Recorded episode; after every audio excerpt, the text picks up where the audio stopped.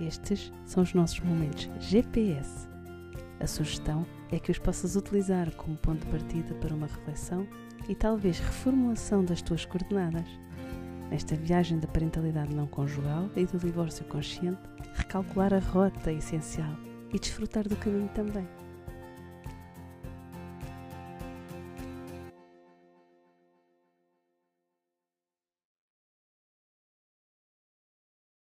É preciso nós, nós percebermos, ok, esta pessoa tem certamente muitas feridas e muito provavelmente isto já vem de trás, vem da relação desta pessoa com os pais e dos pais com os avós e é assim uma grande bola de neve.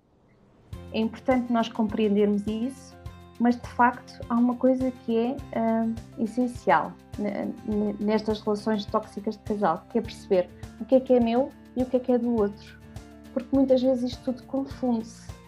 Uh, e os pesos, principalmente quando temos aqui uma, uma pessoa tóxica, os pesos dessa pessoa são transferidos para outra pessoa.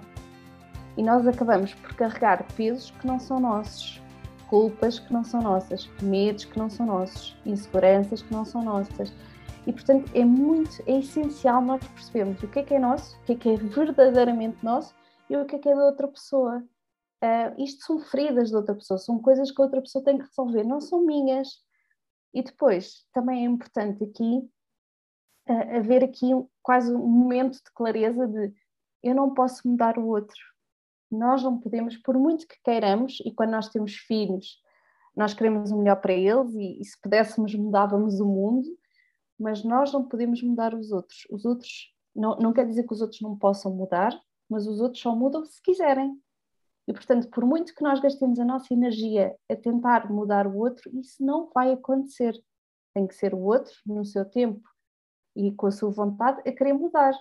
E, portanto, quando nós uh, ajustamos as nossas expectativas e percebemos uh, aquilo que verdadeiramente está ao nosso alcance, pode ser que saia logo um grande peso de cima. e depois, quando nós temos aqui os filhos uh, entre aspas, metidos ao barulho, é importante.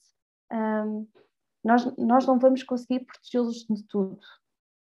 Nunca vamos conseguir protegê-los de tudo. E, portanto, nós só podemos fazer aquilo que está verdadeiramente ao nosso alcance. E, portanto, quando nós temos um pai ou uma mãe que não faz bem à família, pode até nem fazer bem aos filhos, aquilo que nós podemos fazer é a nossa parte. E é protegê-los enquanto eles estão connosco nós vamos protegê-los. Enquanto eles estão com o outro pai, nós vamos tentar encontrar a, a melhor forma possível para que as coisas corram minimamente bem. O importante é que os filhos terem estabilidade. Esta ideia de que temos que compreender a história da pessoa e a pessoa vem com estas feridas, faz parte da sua história, eu acho que sei o que me queres dizer, mas eu quero que digas assim mais de forma mais explícita para quem está a ouvir. Porque há uma boa parte das pessoas que nós acompanhamos ou que vivemos, amigos, eh, familiares, que nessas, no meio dessas relações tóxicas e no meio dessa compreensão toda da história da outra pessoa, aquilo só serve para uh, se acomodar e aceitar comportamentos inaceitáveis, que é, ok, eu compreendo, eu sei que pessoa, esta pessoa tem esta história, isto vem, pronto, e depois contam a história da pessoa e acabam por estar a aceitar coisas inaceitáveis uh, por compreenderem a história. Não é preciso uma coisa não invalida a outra, pois não, Mariana? Uhum, não, ainda bem que tu falas disso e, e realmente é, é uma verdade. Um, e é preciso ter atenção, atenção na mensagem que, que transmitimos. De facto, uh, quando, quando nós falamos em compreender a história da pessoa, nós não estamos aqui a falar de tentar, tentar compreender a pessoa, não.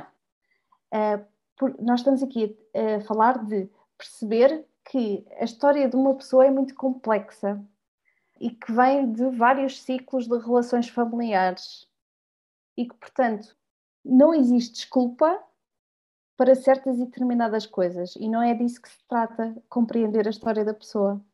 É exatamente quase retirar um peso de cima de nós, porque nós muitas vezes gastamos a nossa energia a tentar perceber porque é que aquela pessoa é assim, porque é que aquela pessoa reage assim, e não vale a pena ir por aí.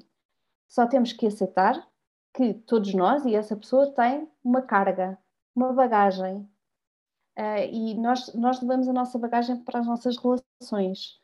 E portanto, nós temos que, ok, esta pessoa traz a sua bagagem, mas nós não temos que levar com esta bagagem.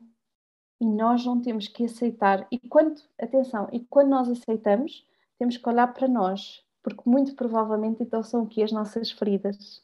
E nós muitas vezes, de uma forma inconsciente, atraímos pessoas para a nossa vida que vêm aqui tocar nas nossas feridas. É quase uma coisa masoquista, uhum. mas o ser humano faz muitas vezes isso. É um processo inconsciente que é atrair pessoas, relações para a nossa vida que vêm confirmar as falsas crenças que temos sobre nós próprios. Uh, e portanto, quando nós estamos aqui num ponto de aceitar, então está na altura de parar e de olhar para nós, porque então uma coisa aqui não está bem, ok? Que grande dica.